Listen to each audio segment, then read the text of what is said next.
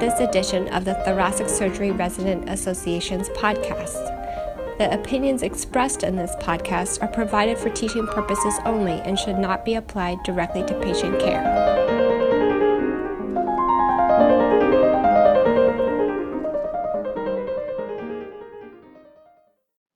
My name is Justin Watson. I'm an early specialization PGY6 at Oregon Health and Science University. I'm here with Dr. Paul Schipper, who is a professor of thoracic surgery and program director for cardiothoracic surgery at OHSU. Thank you for joining us today to talk about chylothorax. Thank you for having me. You have successfully completed a redo coarctation repair via left thoracotomy on an otherwise healthy 45 year old male. It is now postoperative day 4. Left chest tube output has been greater than 1 liter per day. After starting a regular diet, the chest tube output changes from serous to milky in appearance. What are your considerations in presentation and diagnostic workup? Also, what is your differential diagnosis at this time? The differential for a high volume serous effusion is long and would include sympathetic effusion, peripneumonic effusion, heart failure. The differential for a serous effusion that converts to milky after eating is very short, with chylothorax at the top of the list. Other possibilities could be development of an empyema with pus looking like chyle, or esophageal or gastric perforation with some version of cream colored tube feeds leaking out the hole and looking like chyle, Anytime you operate in a posterior mediastinum, in this case on an aortic coarctation, and have a milky effusion, you have to suspect a chylothorax. Other procedures may include esophagectomy, Nissen fundoplication, or paraesophageal hernia repair with mobilization of the distal esophagus, a paratracheal or subcarinal lymph node dissection or sampling, mediastinoscopy, left internal mammary harvest, any mobilization of the aortic arch or even ascending aorta if it is aggressive, such as for an aortic valve replacement. All of these things put the thoracic duct at risk of injury, and I have seen chylothorax caused by all of these procedures. What about the diagnostic workup? Sometimes, as in this situation, the clinical history is very strong. Confirmation of a thoracic duct leak is done by looking for things that belong in the duct and not in the pleural space. Chylomicrons are a very specific lipoprotein that are not present in serum. You look for them under a microscope. This test can be difficult to obtain or take several days. A smear looking for cellular elements can be useful. Chyle contains almost exclusively lymphocytes, as opposed to pus, which has polys. You can also look for free fat globules, which stain with Sudan3. A triglyceride level, while not as specific, is available at most hospitals with results back often in a few hours. In a patient who is receiving long chain fats to their small intestines, meaning more than 10 carbons long, which is the type of fat the duct carries, a triglyceride level greater than 110 milligrams per deciliter confirms a chylothorax. If it is less than 50, it is almost certainly not a chylothorax. Or you're not feeding the small intestines long chain fats. And this is key. If there are not long chain triglycerides in the small intestines, there will not be triglycerides in the chyle, and you cannot use this test to rule out a chylothorax. A positive triglyceride, even if you are not feeding the person, is useful and does indicate a chylothorax, and it probably represents residual fat in the gut coming through the system. Are there any provocative steps you could consider to help confirm the diagnosis? The provocative tests all involve placing long chain triglycerides into the small intestines, either through the mouth, a gastrostomy tube, or a jejunostomy tube. Some common fats that are used are heavy cream or olive oil, half and half works. If you're struggling to find these items, find the coffee shop in your hospital. They will have cream or half and half.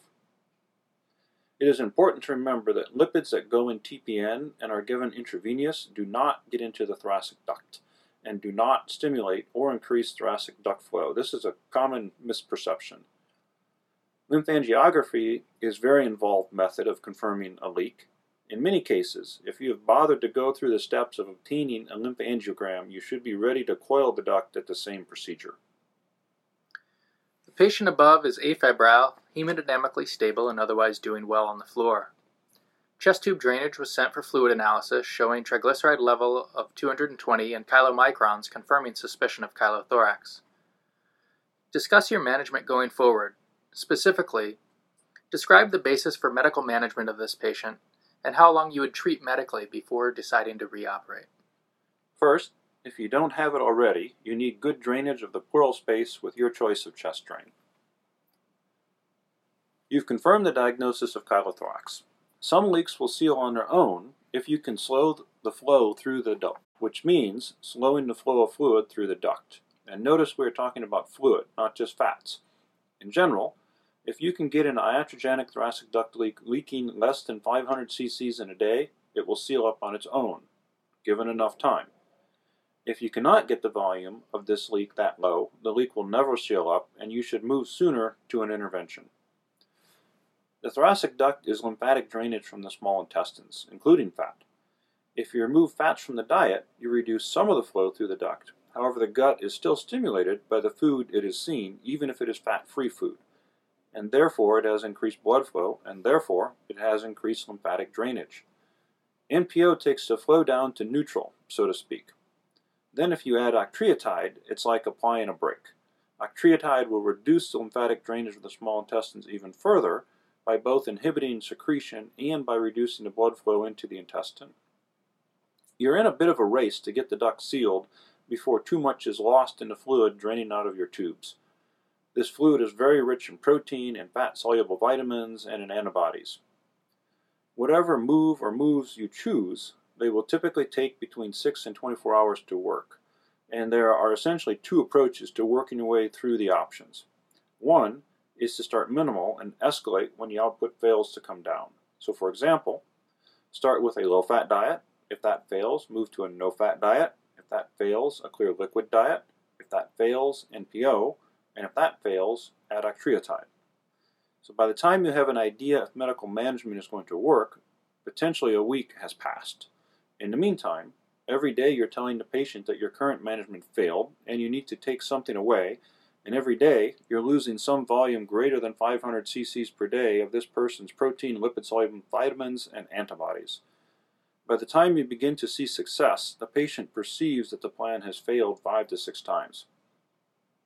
Alternatively, if you escalate very quickly to maximum maneuvers to shut down thoracic duct flow, for example, NPO and IV fluid immediately, adding octreotide maybe the next day if the output is not under 500 cc's, you will usually know within two days whether medical management is going to succeed or not. You can then add things back after you think the duct has sealed, or more quickly move on to an intervention such as ligation or embolization. TPN is only needed if you are worried about the patient's nutrition. It is going to do nothing to reduce the flow through the duct. It is, of course, it, it has all the infectious risks that come with TPN, including the need for central venous access. Remember, you can give fat in the TPN. It does not end up in the thoracic duct or increase duct flow. You decide to keep treating the patient with octreotide, bowel rest, and TPN. Two weeks have passed and the patient continues to have greater than 500 cc's per day of chest tube output. Fluid analysis shows persistently elevated triglyceride levels. What would you do next? First off, two weeks is a long time to wait for medical management to work, even with a duct flow of less than 500 cc's per day. You want to be sure that you are maintaining hydration and nutrition in this person. Second off, you would ask the question, why are the triglyceride levels persistently high?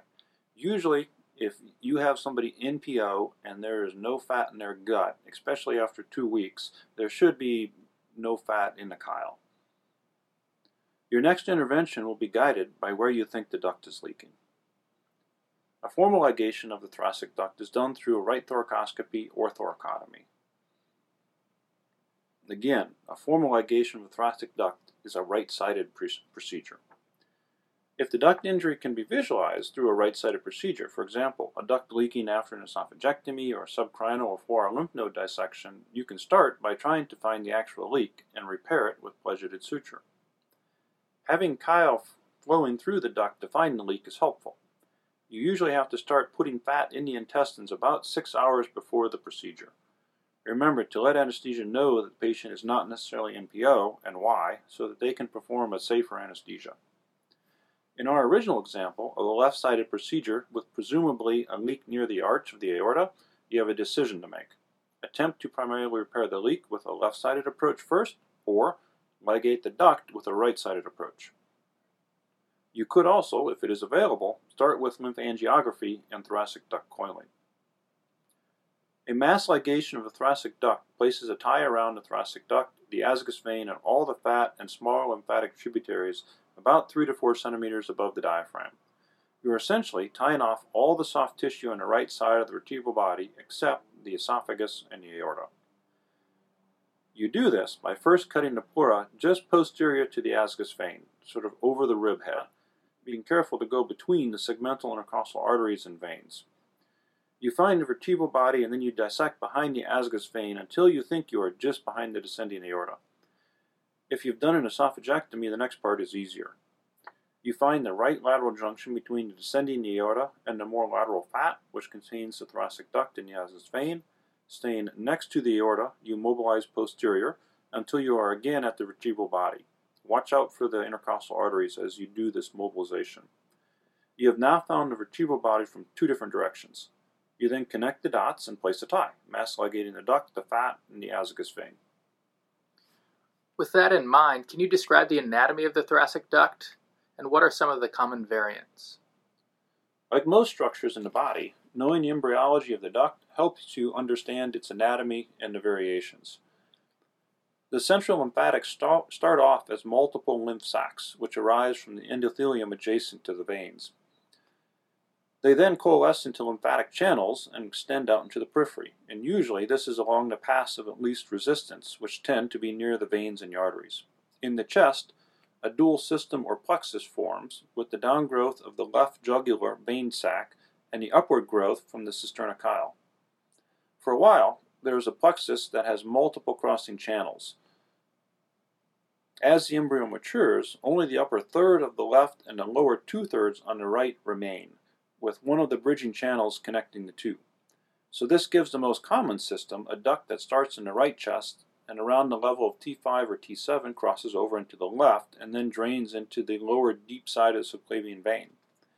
Obviously, multiple variations can and do exist, including a persistent lower left-sided duct, a dual system, both ducts stay, dual system with multiple bridging channels, a duct that crosses at a variable level. You have a patient who is three days out from an Ivor Lewis esophagectomy for esophageal cancer. Right chest tube output has been moderate, about 500 cc's per day. Following initiation of enteral feeds via jejunostomy tube, you are called because the chest tube has put out 750 cc's of milky fluid so far. Of note, the patient had a preoperative weight loss of 20 pounds with a BMI of 21. Discuss how your management may or may not be different from the previous patient, and do you routinely perform thoracic duct ligation during esophagectomy? Our standard esophagectomy is a three-field, minimally invasive esophagectomy with the cervical anastomosis. So we are routinely in the right chest for this. And we routinely ligate the duct either formally, as I described earlier, or by finding the duct proper and placing two or three clips on it. Chyle contains concentrated protein, fat, and antibodies, like we've discussed. So if the volume leaking cannot be brought down, you lose a significant amount of nutrition and of your immune system out the chest tube. A patient that is starting out malnourished to begin with is going to fall behind much quicker than a well-nourished patient.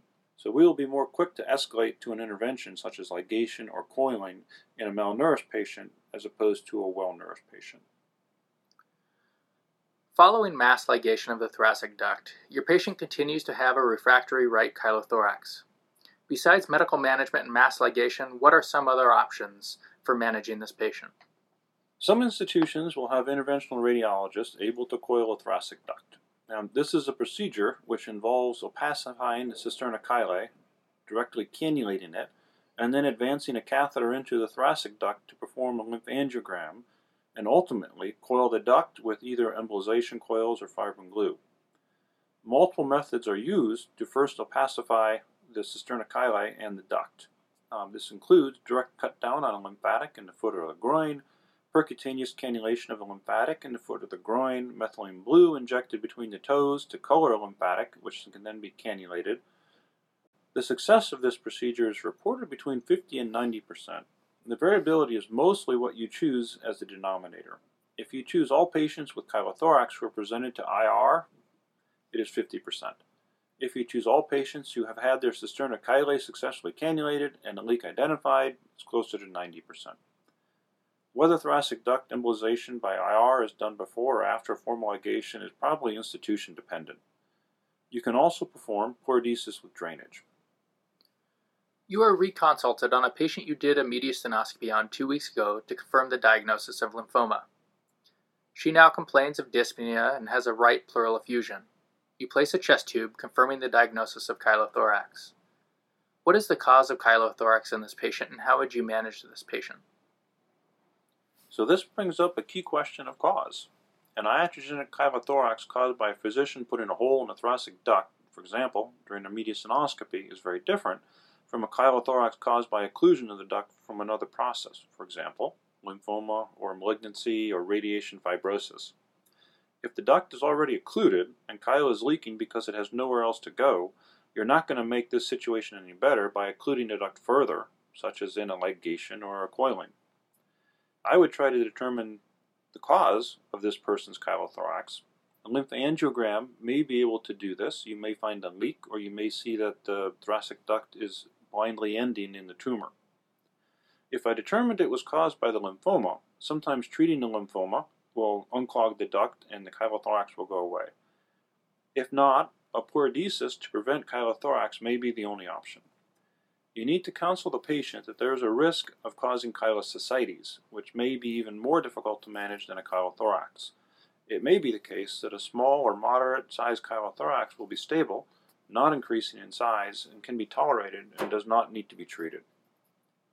I know there are at least two other methods of treating chylothorax, and I have not used these. One is a pleural peritoneal shunt, and the second is thoracic duct to azygos vein anastomoses. So this brings up the question, where does the chyle go if the thoracic duct is ligated? I think this is an interesting question, and I think it speaks to the variability in the lymphatic system. We know that there are small connections between the thoracic duct and the azygos vein and the intercostal veins that are residual from its embryologic development, and these can develop into collateral drainage of the, any included or ligated thoracic duct. Long chain fats then enter the circulation through these collateral systems. Thank you, Dr. Schipper. This concludes our podcast on chylothorax.